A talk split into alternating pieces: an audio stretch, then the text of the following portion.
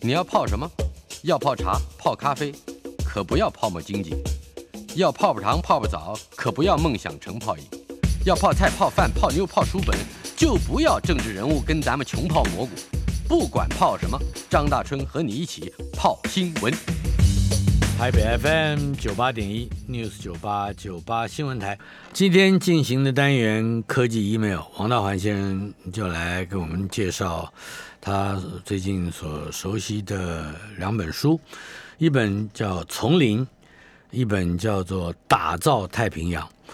呃，这很厉害啊！ 太平洋这么大个这么大个水域，可以容纳像几个大的强权，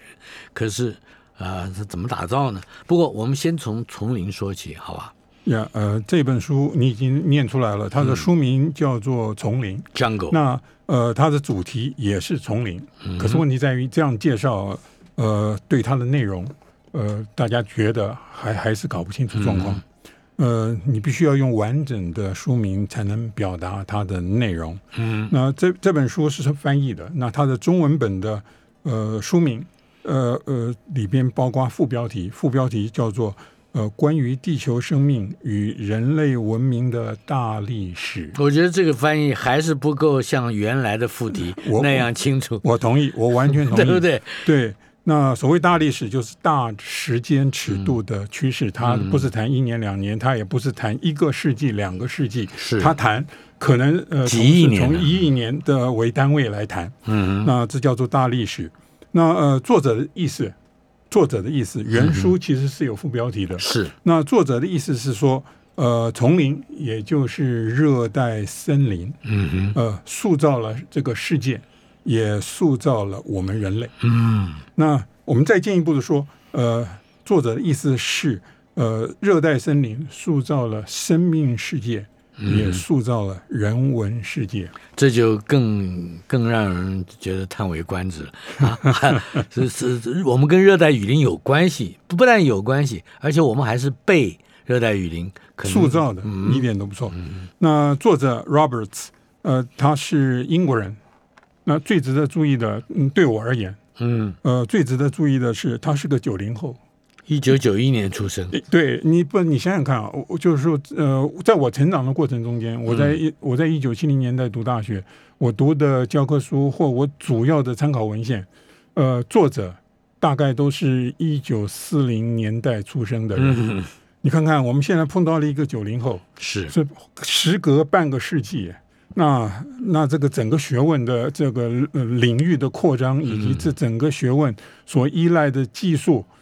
真的是跟跟我们当年读大学的时候是难以想象的我。们跟所不以我上，，嗯所以我，所以我读这本书，真的 也也真在很多地方都觉得叹为观止。啊是那他呃是九零后，那他是属于二十一世纪的考古学者。嗯，OK，那跟我们当年是完全不一样的。那他的博士论文就是以人与森林的关系作为主题。是 OK，那他认为我们对于热带森林的刻板印象，呃是不正确的，嗯哼，而且那一些刻板印象会妨碍我们理解大自然的运作方式。是知识体大，那最后导致不合时宜的政策，嗯，那使我们无法有效的应付目前环境变迁、气候变迁带来的挑战。是，那总而言之，一句话就是，呃，这本书是针对我们对于丛林的刻板印象，丛林就是热带森林，嗯哼，呃，等一下我还会继续呃呃谈它的呃科学的定义。那其实啊，在阅读这本书之前啊，呃，我就已经注意到我们对于丛林的一个刻板印象。嗯在这本书里边、嗯没有刻意的去讨论，嗯呃，那就是所谓的丛林法则。哼啊，呃，请问一下，你一说起呃丛林法则，大家认为它的具体内容是什么？呃，这跟好像跟达尔文的误会有关，吧，是，呃，通常的答案是呃弱肉强食。嗯呃，那上过中学的人大概还会告诉你，这是来自达尔文演化论的思想。是那不少人还会告诉你，这叫做社会达尔文主义。几几乎所有的中中学教科书里面嗯这都是有一提串儿的，是一都有连提串这个词。嗯 OK，然后呃，嗯，他们还会说，呃，我们生活的人文世界以济弱扶倾为基础，嗯那济弱扶倾是人文理想，嗯哼，呃，而丛林是人文理想的化外之地。嗯嗯，呃，丛林就是不文明的，呃，是丛林是野蛮的、原始的、血腥的。嗯嗯，那丛林代表文明的相反状态，是是文明的反面。嗯丛林与文明根本就是相反词。嗯嗯那其实啊，这个看法并不正确。那根据这本书，呃的作者的呃论述，嗯这个看法当然不正确。那根据我的印象，这这个看法也不正确。嗯嗯，这里边涉及到一个问题，就是呃，强凌弱，众暴寡，是其实根本就是人类世界的常态。是文明的常 态吗？那你你读历史你就知道， 嗯，我不敢说那是文明的常态是。那呃你读历史就知道，那在中中文里边，你想想嗯看啊，“强凌弱，众暴寡”这六个字，事实上早就出现了。是，呃，先秦文献就有了。嗯嗯你呃像像墨子、庄子都出现“强凌弱，众暴寡”的呃表述方。嗯嗯，那呃，这个换句话说，啊强凌弱，众暴寡的现象，呃，跟达尔文是毫无关系的。嗯嗯啊。那更有趣的是啊，所谓的丛林法则有几种不同的表述方式，嗯，那给人的感觉也不完全一样。是，呃，譬如说，你要是不能忍受弱肉强食，你要是一听到弱肉强食就觉得扎心，就觉得好像它是有不道德的对。的这成分在里面。那么优胜劣败呢？哎，呃可是大家好像都说，哎，这个什么事情都是优胜劣败，你要呃其追实求，嗯其实优胜劣败与弱肉强食是同一个意思啊。嗯嗯 OK，却很少人对优胜劣败那么产生反感。嗯，那在人生中有许多呃重要关卡，我们呃我们都支持甚至坚持以呃优胜劣败为判准。当然了，譬如那说不要上输在起跑点，对不对？呃，譬如说你要上好的大学，上好的大学，呃你要找好的工作，哎，呃甚至升迁。嗯 OK，呃我们都认为优胜劣败是理所当然的。是 OK，那事实上我们小时候啊读过另外一套丛林法则，我哎要特别强调，嗯，是我们小时候哦，我们小时候，对我们小时候，你比我大三 岁，我们算是同一时代，差不多，差不多。你，我我那我不客气那了，我们小时候读的那一套丛林法则啊是根本不可能，呃，有人会反对的。嗯哼，那一套丛林法则的精神，不但不是弱肉强食，嗯呃，具体内容还非常非常的文明，甚至超文明。嗯那我说的是一部著名的故事书，嗯，至今仍然流行。是，我敢说，几乎人人都读过。嗯我，差不多，原著是英文书，我小时候啊嗯那应该是六一九六零年代吧。嗯哼呃，读的版本是东方东方出版社出版的《丛林奇谭》，你看有“丛林”两个字，对。嗯那我记得当年是上下册，是注音本。哼啊哈 OK，那这一本书事实上、啊、有许多改写的版本，适合各种程度的孩子读，是，所以，所以我敢说，几乎人人都读过。OK，嗯从幼稚园起。的读本一直到中学的读本，比是如说东方出版社的读本，嗯哼那大陆早就有权益本，嗯哼，那台湾的权益本去年出了一个新的权益本是，OK，那也叫做《丛林奇谭》，我看了好亲切， 啊哈那是那是小树文化出版的《啊，读书共和国那是是去年才》出，呃那是去年，那是去年。那原著呢，它的英文就叫做《The Jungle Book》， The Jungle Book 对，丛林书，呃，那那是一八九四年出版的，哎，那甲午战争 甲那午一战年一点都不错啊你想想看，现在已经距离现在多少年了？一百三十嗯年嗯了，那它的作者呃是英国作家吉普林，那非常有名。是那他有很多名言啊，像有一句、有一句“东方与西方永远不会嗯不不永会远相不会碰碰面”封面哎对。对，OK，而且那个 Lord Jim 是不是也是他写的？呃吉普林罗定，嗯哎，这一点要查一查，我不知道。好，那、呃、嗯但是他是诺贝尔奖得主。呃，他是呃诺贝尔文学奖得主，一九零七年，嗯哼，呃，那也是英国第一个呃这个诺贝尔文学奖得主。嗯，那他是英国人，可是他是出生在英呃这个英国的殖民地印度，是，所以以他对热带森林，他对呃丛林，他对 jungle 有第一手的经验，这是没有什么问题的。OK，、那呃这一本书《The Jungle Book》，呃改编改编过呃电影、舞台剧许许多许多次。嗯那最近就有两部，最近啊也才才几年前，那也一部是二零一六年的呃呃电影，是它中文翻译叫做《与森林共舞》。嗯哼， OK，那这是华特迪士尼的，是在台湾公演过。啊哈，那另外一部中文把它翻译成《森林之子毛克利》，毛克利，呃，那就是这就是这个 Netflix，名字。那那是在 Netflix 呃上面播 Netflix ，OK，那是二零一八年推出来的。嗯，OK，那呃，诺贝尔奖得主的作品，我是说诺贝尔文学奖得主的作品，啊，呃，能够像呃吉普林的作品一样那历久不衰的，那其实并不多见。哼，是， OK，那呃，所谓的丛林法则，呃，吉普林所描述的丛林法则，嗯呃，是讲一个小小说的主角，啊，他这部小说的主角，呃，这部小说呃《丛林奇谭》，它的主角叫做毛克利嗯哼， ，OK，呃，他是人，嗯人，呃，他是人，呃，可是他是狼养大的孩子，哎，哎、那呃这样子的故事，其实在西方并不少见。是，你譬如说，呃，罗马的这个呃建成神话嗯哼里边，也就是呃一对双生一对双生子由狼养大。OK，那呃泰山山好像也是，嗯泰山不是狼，泰山是猩嗯是猩，这猩猩养大对，的，泰泰山是猩猩。嗯所以在这部小说里边，主角毛克利，嗯，呃，是狼养大的人类孩子。是， OK，那所以毛克利他所学的规矩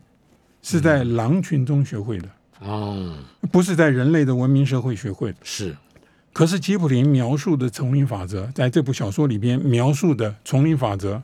呃，就是对毛克利耳提面命的，以各种情节来强调的，呃，这个丛林法则与人类社会的行为准则其实是没有什么差异的。嗯哼，那在狼群中，最重要的行为准则是合群，合群最重要。嗯这个这个要要这个牺牲小我，完成大我。嗯，呃，然后还有一点很重要，守份，首份，守份这点很守重本要分。嗯呃，那就是当老大的要有当老大的样子，当老二、老三、老四、老五的要要分别要各有各的样子 啊、你不能你当老八，那你你明明是老 八，你假装你是老大，这不行的。嗯，不行， OK，就像澳洲一样，嗯， 呃，呃还有，还有，还有一点非常重要的，嗯那呃，这个电影上与森林共舞，电影上有有提到过，嗯哼，那就是不得以私害公，嗯，呃，个体之间的恩怨不能破坏群体的利益。是，那个体之间的恩怨，你可以私私底下自行解决，嗯，可是你不可以拉帮结派，不嗯能破坏群体，一点都不错，目的就在这里，不能破坏群体的凝聚力，搞小圈圈不一行，嗯点不错。那根据吉普林，丛林里甚至禁止在公共资源所在地进行斗争嗯，啊、譬如说水源水地，源地呃，这是因为所有的动物都要喝水，是，因此啊，猎食动物不得埋伏在水源处偷袭猎物。嗯吉普林的丛林法则其实呃是欧洲历史的结晶，嗯，呃是欧洲人在长期战乱中总总结出来的列国相处之道、是，安身立命之道、嗯哼，规范人与人、国家与国家的相处之道。有趣的是啊，呃，我我刚一再的强调，我们其实几乎大部分的人都看过呃这个故事，嗯哼，呃，包括也看过电影。是，可是我们长大以后啊，反而忘记了吉普林的丛林法则。我们我他代换了另外一个意义的丛林法则，对是不是？对，把这个吉普林批判的行为模式啊，呃，注变入成了了现在的我们呃口头上尝试中的丛林法嗯则。是。哎，这个呃所以很有意思。所以为什么我们会这样做？呃，呃好所以像共同记忆不让我们做做这件事。不晓得怎么回事。嗯其其实我我也我也是在困惑，我也是在困惑。是，那好了，我们是已经说太多了，这个还没有谈到这本书。那我们回到今天所要介绍的这本书，呃，丛林嗯是，关于地球生命与人类文明的大历史。嗯，我刚刚说过了，这本书的主题是丛林，也就是呃热带森林。是，它的主旨，这本书的主旨是热带森林塑造了世界，也塑造了我们人类。换个方式说，热带森林塑造了生命世界，也塑造了人文世界。嗯，那这话怎么说呢？我们就先谈生命史，是，让我们先回到古生代初期的寒武纪。你看看，我刚刚说这本书是大历史，嗯，五亿寒武年纪前，寒武纪是五哎亿年前，寒武纪有个词儿大爆发，对对对是，吧那我我们今天不谈那个大爆发，那这个古生代初期，寒武纪嗯五亿年前、o k 呃，那个时候生命已经在海洋中演化了几十亿年，千万别嗯忘记，地球是四十六亿年前出现的是，OK，呃，那五亿年前寒武纪，呃呃，陆地上只有微生物，嗯，没有其他的生物。那个时候，地球的大气组成与现在非常不一样。嗯，其中，当年就是五亿年前寒武纪，呃，地球的大气其呃其中的二氧化碳的浓度，呃是今天的十倍。 no，所以二氧由于二氧化碳是温室气体，所以你可以推测那个时候地球的气温是非常的高。整个地球都是嗯整个地球的气温都非常的高。OK，呃，我们知道我们知道的陆地植物是在那个时候开始演化的。嗯哼那那一些植物都是利用光合作用的生物，那一些会光合作用、能够光合作用的植物，因此改造了陆地的环境，嗯使其他的生物。特别是陆生动物有机会演化出现，我们今天所知道的那一些陆生动物，你假如不是先有陆生植物，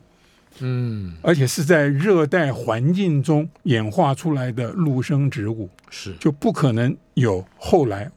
包括我们自己在内的陆生动物。是 OK，那地球大气的组成因此而改变了。呃，氧气的浓度上升，因为二氧化碳，呃，不是因为光合作用。光合作用是以二氧化碳为原料，是呃生产氧气嗯以及葡萄糖。OK，所以呃这个嗯呃地球大气的组成改变了，氧气浓度上升，二氧化碳的浓度下降，那地球的平均气温因而就下降。嗯哼那根据定义啊，呃。年平均温度在摄氏十八度以上的地方就是热带，嗯哼在古生代早期，整个地球都是热带。根据这个定义，是一直到四亿年前的泥盆纪，嗯，那新演化出来的陆生植物系改变了大气的组成，也改变了陆地表面的物理化学性质。是那到了三亿年前，地球上只剩赤道地区维持年均温摄氏十八度。哦，那就跟现在差不多对，就继续那一些热带的呃森林，也就是丛林呢，继续呃这个扮演改造呃改造地球生态的引擎。嗯那热带森林，也就是我们口语中所说的丛丛林林，是地球上生物多样性最丰富的地区。理由其实非常简单，因为丛林滋养了巨大的能量金字塔，嗯生产者、初级消费者，初级消费者这是指草食草食动物呃，吃草的对嗯哎那然后刺激消费者那就是吃肉的啊对肉食类。那因此啊，砍伐或者说呃，美其名为开发丛林，是茲事体大的事，嗯，不能只从少数人眼前的利益来考量。是所以这一本书的第二个重点，嗯，呃，涉及到就是人类演化史。这是这你要讲的这个是西洋人或洋人对对，于一点人都类演不错。化我我是吧我的感觉就是，洋人对于人类演化这个主题似乎比我们还要着迷。OK，那嗯现在我们知道，呃，我们人类与非洲的三种猩猩有共主。嗯，那大约七百到六百万年前，呃，人类的始祖跟两种黑猩猩的始祖。分别走上不同的演化道路，哎这个我们已经在这边反复讲过过 n 很次多。次了那这个事实发生在一个非常重要的背景中，嗯呃，那就是从一千万年前起，一千万年前起是，你就谈人类演化，你要从一千万年起，一千万年前起来谈。嗯那从一千万年前起，地球的气温开始下降，嗯变凉快了环境变得干燥，嗯结果森林啊，面总面积缩小，也变得破碎，嗯许多的星星啊因此而灭绝。嗯那气候变化导致的生态变化对猩猩是很大的考验，是因为猩猩生活在森林里，不能够离开森林过活，那这个跟就呃跟猴子很不一样，猴子几乎在任何环境里面都能够生存。所以你想想看，呃，猴子甚至能够生活在温带，譬如说是像日本的猕猴，嗯冷的地方都嗯可以。对对不对对，那呃，生生活在森林边缘的猩猩，在那个时候就面临一个选择：啊，向后转，退回森林。到森林的深处去找食物，嗯或者是向前嗯，走，向向外。到森林外面的大草原上闯荡。嗯嗯那由于人类演化出非常独特的直立行走的体态，嗯嗯，因此，呃，学者就推测人类演化的第一步是走出森林过活，是。因为直立行走的体态不适合在森林内行动。嗯那这个推论有化石证据支持，嗯嗯，那是呃最古老的人类祖先化石与黑猩猩最大的差异就就是是直立行走直的立嗯体态。直立行走。稍后片刻，马上回来。科技 email 单元，王道涵先生为我们带来的第一本书《丛林》，刚才提到了人，哎、跟黑猩猩最大的差异就是它能够直立行走，这对个而体且态帮助它离开了森林。一点都不错。嗯那呃，不过不过简化版的人类演化故事，嗯往往强调人走出森林，嗯，我人远离丛林，是呃，并且有有意无意的强调这个丛林象征人的野性以及兽性。是，那远离丛林是人朝向文明演化的一大步。嗯呃，人类演化成为脱离野蛮、开创文明的故事。可是《丛林》的作者不满意的就是这种故事。一点都不错。嗯，那这一种刻画丛林的方式，呃，是是是是作者想要打破的。嗯哼，那这个他呃特别的指出来，已经有大量的证据显示啊，早期的古人类一直都没有摆脱森林，嗯这是新一代的古人类学者、新一代的考古学家啊，呃的成就。呃，那以身体构造而言，呃，我们这一种体型啊，嗯一直到两百万年前才逐渐成型。你想想看啊，嗯我们的始祖大概七百到六百万年前出现，是可是跟我们一模一样的体型，大概要到两百万年前才逐渐成型演化了四百万年。很久，花很长的时间啊。那从六百万年前一直到两百万年前，古人类的身体仍然保持一些适合爬树的解剖特征。嗯那也就是说，人是从来没有真正的脱离森林过活。是，那即使是我们智人的直接祖先，大脑、身体与现在的我们完全一样，嗯仍然仰赖森林的资源。是，那更不要说创造文明是需要物质资源的，那不能够仅靠脑力。嗯哼呃，当然，这种看法有考古的呃证据的支持，是是，是，这就我一再强调，这是新一代的考古学家嗯呃所所这个、呃、整理出来的、呃结论。那可是我们也必须要承认啊，呃，有一些呃分析证据的技术，嗯嗯呃，一直到最近几十年才变得比较便宜，特别是一九九零年代以来。啊，那可以用来研究像考古学这种没有没有经济济价价值值的纯学术问啊题。哈是， OK，那例如我们可以分析化石的同位素组成，嗯哼呃，比较人类化石与动物化石之间的异同，嗯那推测呃它们赖以为生的食物组成。嗯哼呃，一个重要的发现是，人古人类化石的同位素组成，呃，与依赖丛林资源为生的动物嗯是重叠的。哦，这个是很重要的，表示那一些古人类啊，无论生活在三万六千年前，甚至还是生活在三千年前，嗯哼都依赖热带雨林的资源。嗯哼总而言之，一句话，那就是作者认为人在演化过程中，其实一直都没有脱离丛林。嗯，我我我有提供一个文献上的证据，《诗经》上江仲子那一篇就是说江仲子。嗯哼你不要爬我们家的墙啊！你不要爬我们家的门口的树啊！你不要爬我什么？哎，那到那还在爬呢。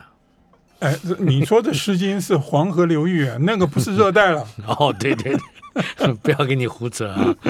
哎，我们还我们还有第二本书，对不对？对，但是第一本书，你要不要再稍稍为我们做一个结论？因为这本书毕竟有大概，我看有四四五四五百页吧。我我刚刚已经总结了两次了。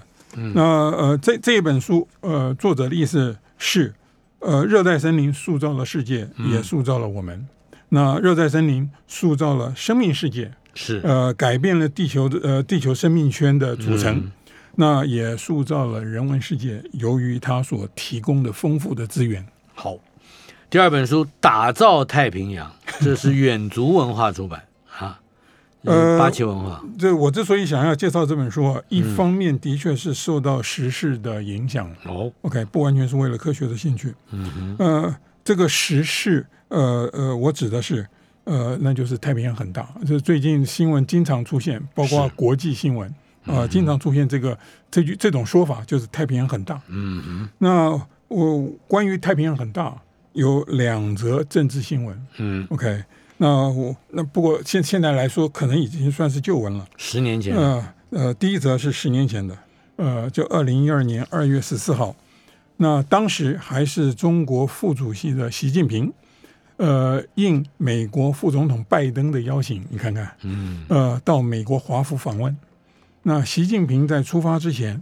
呃，接受媒体访问，嗯表示宽广的太平洋有足够空间容纳中美两个大国。他强调中美合作的重要性，是，这是第一则新闻。嗯那当然，第一则旧闻了。那第二则呃旧闻嗯是二零一三年十月。嗯哼，那事实上，这一则新闻，呃，是二零一六年呃才公布的。啊就是哈这件事情发生在二零一三年十月，是，主角是希拉蕊。嗯那希拉蕊是奥巴马呃当年的竞争对手，然后他担任奥巴马第一任期的国务卿。国务卿，那奥巴马呃进入第二任期后，呃，希拉蕊就辞职，呃，去准备他自己的竞选。嗯哼，那希拉蕊在辞辞了呃国务卿以后，呃，到处演讲，最、呃、那这个、呃他演讲的收费还非常非常高啊，嗯呃，是用英英文来说的话是六位数字，美金美金六位数字。OK，嗯是，那他二零一三年十月，希拉蕊在高盛银行非常有名的呃这个投资银行、嗯哼，理财银行啊是，在高盛银行演讲，呃，他说，呃，他曾经告诉北京的官员，中国对南海的权利主张并不充分，嗯哼，而美国对太平洋的权利依据是舰队的军事实力。哦，好家伙，呃呃，希希腊瑞还强调，是美国发现了日本。当然，他的意思是、嗯就就是指是日本，呃，是美国打开了日本锁国的门户了。嗯那他具体的呃呃这个讲词的内容是这样，他说，如果中国的南海权利主张可以成立，嗯哼，美国也可以主张整个太平洋的权利，整个太平整洋。个呃，希拉蕊说，我们就是美国人嗯解放过整个太平洋，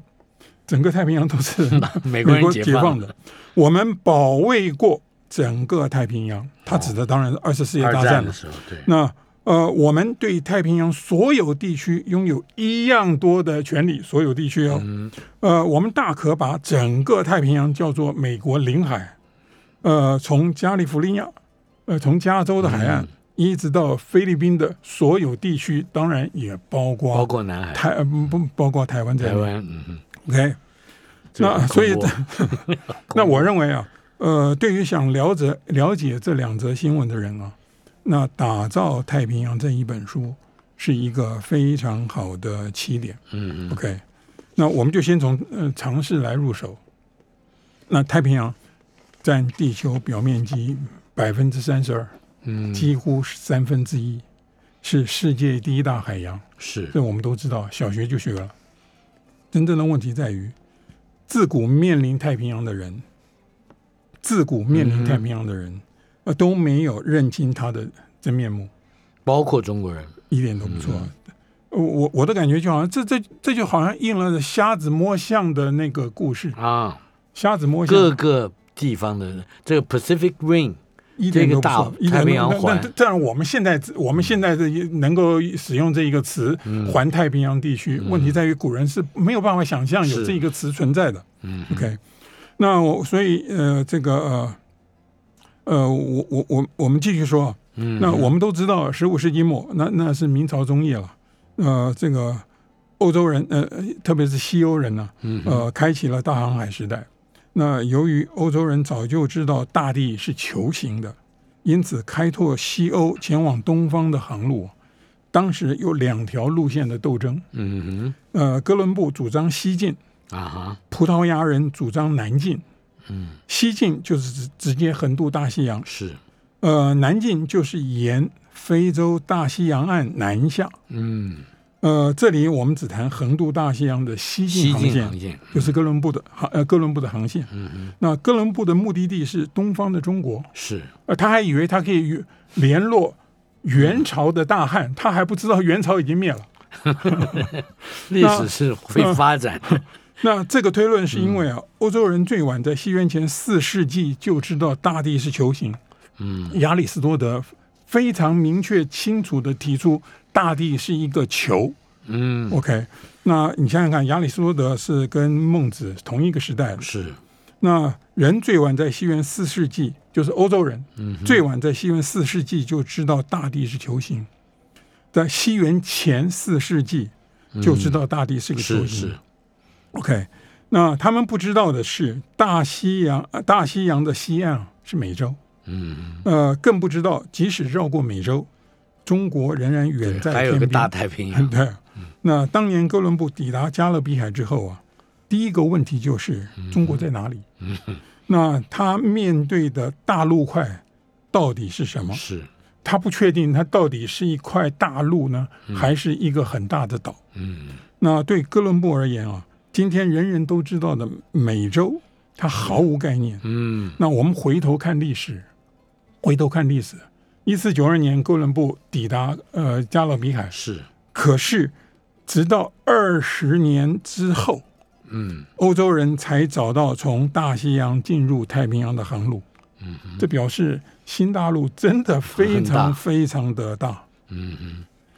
你这想是嗯想看啊，麦哲伦，麦哲伦是第一个这个呃环绕地球一周的西方人。是，那麦哲伦比哥伦布小了三十岁，嗯哼，所以有一个世代的差异。嗯哼，但他是一五一九年出发的，对他一是是，你想想看，一四九二年距离一五一九年，那呃他是一一五一九年九月出发，是19差不多三十年，一九二零年的十一月底，一五二零年一五二零年的十一月底才抵达麦哲伦海峡的出口，是，进入太平洋，然后一五二一年三月六号才抵达关岛。你想想看。三一九呃一五二一年的三月十六号，望见菲律宾东方的哇萨马岛。是，是从来没有人想到横渡太平洋居然要花三个月以上的时间。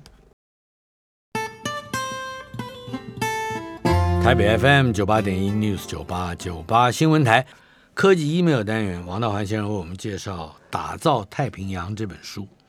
刚才提到麦哲伦光是横渡太平洋就花了三个多月的时间，嗯、到三月十六号，这是一月一九一五二一年三月十六号望见了菲律宾东方的萨马岛，呃，才开始注意到摸清太平洋的底细，应该是大航海时代一个非常重要的课题了。一点都不错。那总而言之，一句话就是啊，哥伦布发现新大陆创造了两个问题。嗯那第一个问题就是新大陆嗯哼，到底是到底有多大？是，那第二个问题就是太平洋嗯到底有多大？那欧洲人花了超过两百年才摸索出答案的轮廓。嗯呃，关键因素之一在于啊，新大陆太平洋实在太大了。OK，、那嗯所以我们回到这本书，呃，打造太平洋这本书的重点在于东太平洋，嗯，也就是美洲的太平洋岸。是，那为什么呢？因为在人类历史上啊，太平洋西岸是世人早就熟悉的世界，嗯呃，包括中国人，是，呃，特别是东亚印太地区的居民。嗯也包括呃也台湾在内，也就是包括台湾在内的东南亚。嗯哼，那西太平洋，呃，很早就发展出贸易网络，呃，从史前时代，华南地区的居民就与整个东南亚有密切的联系。但是东太平洋，即使对台湾整个东南亚的居民而言，都是陌生的世界。是 OK，那开发东太平洋的资源，将东太平洋纳入西太平洋已经存在的贸易网，嗯是欧洲人大航海时代的成就。那这一本书基本上在谈这一个成就。嗯 OK，那我们我们当然也不能忘记啊，呃，美洲这个新世界，呃，在欧洲人经营的过程中间，开发、经营、剥削的过程中间，嗯呃呃，美洲这个新世界也也在变化。是呃，一刚开始是欧洲列强斗争的新战场，嗯哼呃，然后是欧洲在美国建立的殖民地自身的转变，是呃，譬如说独立建国啊，美国是吧就是这样嘛，那美国就是、嗯呃，然后地缘政治酿出新的斗争理由，嗯呃，这是非常复杂的一个历史。那这本书可以当做一个入门，呃是，这个这个等于是一本入入手的书了。嗯 OK，有兴趣的话可以再去呃，根据这本书的书目，或者是呃，另外去找资料。嗯哼那呃，一刚开始这一段历史啊，是充满了个人的故事，呃，重心在个人的雄心啦、呃，性格啦、嗯机运啦、那是譬如说，我发现新大陆的是呃哥伦布，哥伦布那我们要谈的就是他个人的雄心、他的性格，嗯呃，他的呃这这个最后所遭逢的机运。嗯哼呃呃，一刚开始这个故事是个人的故事，呃，然后才有所谓的政策问题。OK，、啊那那就是超越个人的力量，决定了主动、被动参与历史的各种人物的命运。OK，、嗯那特别是各地的原住民。啊哈那这本书打造太平洋，提醒了我们东太平洋东太平洋岸的原住民早就开始发展贸易网络，呃，与附近以及内陆族群交易。那欧洲人将东太平洋以外的贸易网络嗯引进原有的东太平洋贸易网，是最后改造了整个东太平洋世界。最后，美洲出现了现代国家，嗯更进一步改变了东太平洋的世界，那使东呃太平洋东部与西部成成为一个世界。嗯呃，八十一年前，一九四一一九年，四一日本偷袭珍珠港，是就是太平洋已经成为一个世界的宣言。嗯你想想看，对呃，现在二零一三年十月，希拉蕊在收费演讲中所说的是同一回事。嗯美国对太平洋的权力依据是二次世界大战中舰队的军事实力。嗯哼其实，在十九世纪中叶，呃，日本也是靠呃，美国也是靠舰队打开了日本的门户。嗯 OK 这个打开门户就在希腊维讲，就是美国发现了日一本，点都不就像错哥伦布发现新大陆一样。那我们千万别忘记啊，现在美国人所说的自由航行，与许多北美殖呃北美殖民地冒险家所信仰的自由贸易嗯是同一回事。嗯嗯呃，两三百年以前，呃，呃以最简单的语言来说啊，所谓的自由航行，呃，里边的“自由”这两个字嗯啊，这一个词，意思就是说，自由是我定义的，哦对他有军事的力量嘛，嗯他舰队的军事实一力点啊。不错，是，所以这叫做唯我独尊的自由，千万别忘记。嗯哼，那把广袤的太平洋看成一个世界，它的意义还可以从另外一个观点来捕捉。嗯呃，那就是波利尼西亚人深入太平洋的历史。那波利尼西亚人是南岛语族的一支，哼，是，那起源于华南。呃，大约在西元前一千三百年抵嗯达所罗门群岛，那大概是呃相当于中国的商朝。嗯那这个大概在西元前九百年嗯抵达东家，哦，西元前九百年已已经是西周了，是，已已经是西周《诗经》时代。嗯哼， OK，那呃，公元七百年，那就是唐朝公元七百年抵达大溪地，哦，到了唐朝才才才所以所以所以所以所以波利尼西亚人在呃新几内亚附近待了几百年，是，发展出波利尼西亚特有的文化组合。嗯哼， OK，然后才再向太平洋进发。是，所以呃，西元七百年到达大溪地，然后呃，西元九百年抵达呃夏威夷。嗯，那西元一千年到一千两百年抵达复活节岛，复活节岛那个那个已经是宋朝了，嗯那个已经宋受潮了是的，那最后呃，西元一千两百年抵达呃纽西兰。嗯，也是宋朝的时候。那这个过程啊，我们是以深入太平洋做叙事观点。嗯你想想看这个词“深入太平洋”，嗯我们因此来赞叹波利尼西亚人的愿景、意志、勇气以及机运。运气这样的叙事啊，背景是辽阔的太平洋，是，视角却是由西向东。哎，起源于华南呢。嗯啊呃，只有非常的人，非常的机遇，嗯才能够抵达遥远的太平洋边缘。这完全是从西，就是我们我们东方人的角度来看，就是太平洋西岸的视角来看的。嗯，那在这个叙事中，夏威夷的意义来自它处处于边缘的位置。嗯，那用来强调波利尼西亚人抵达夏威夷是多么不容易的事情。是，到了大航海时代，大海不再被认为是阻隔，嗯大海成了交通大道。嗯嗯，夏威夷占地利之便呢，成为太平洋贸易航路的中途站。由库克船长，英国人，那是哎十八世纪非常重要的一个呃海上探险家，库克团长，呃，率领的英国探险队在一七七八年一月是无意中发现了夏威夷。嗯，接下来的四十年之内啊，就一七七八年一直到一八一九年，共有一百三十一艘欧洲船停靠，在四十年之内，一一百三十一艘船，也就是一年三艘以上。嗯哼，那比起加州太平洋岸少了三分之一。然后，嗯一八一九年之后，啊，你想想看，一八一九年之后，为什么说一八一九年之后？一八一九年有什么重要的事？一八一九年，欧洲的拿破仑战争结束了，嗯，那是呃一八一五年嘛，一八一五年滑铁卢之战，嗯哼拿破仑战一争八结一束了四、一八一五。 OK，嗯呃，欧洲战事结束了以后，呃，开始有比较长期的和平，所以海上贸易的数量就大增。嗯哼，所以呃，这个夏威夷呃停靠夏威夷的呃这个商船数量就暴增，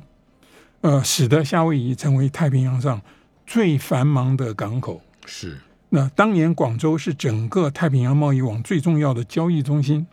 从美国东岸启程的船，无论走大西洋还是太平洋，都会以夏威夷为中途站。嗯哼，那洋流、风带嗯哼。一起为夏威夷打造了这个地利之便。那你只剩下一分多钟可以讲广州了。所以我们再说说广州。嗯那广州是整个东太平洋贸易网最重要的交易中心。啊哈，本来英国的东印度公司企图垄断广州的呃外商对中国的贸易，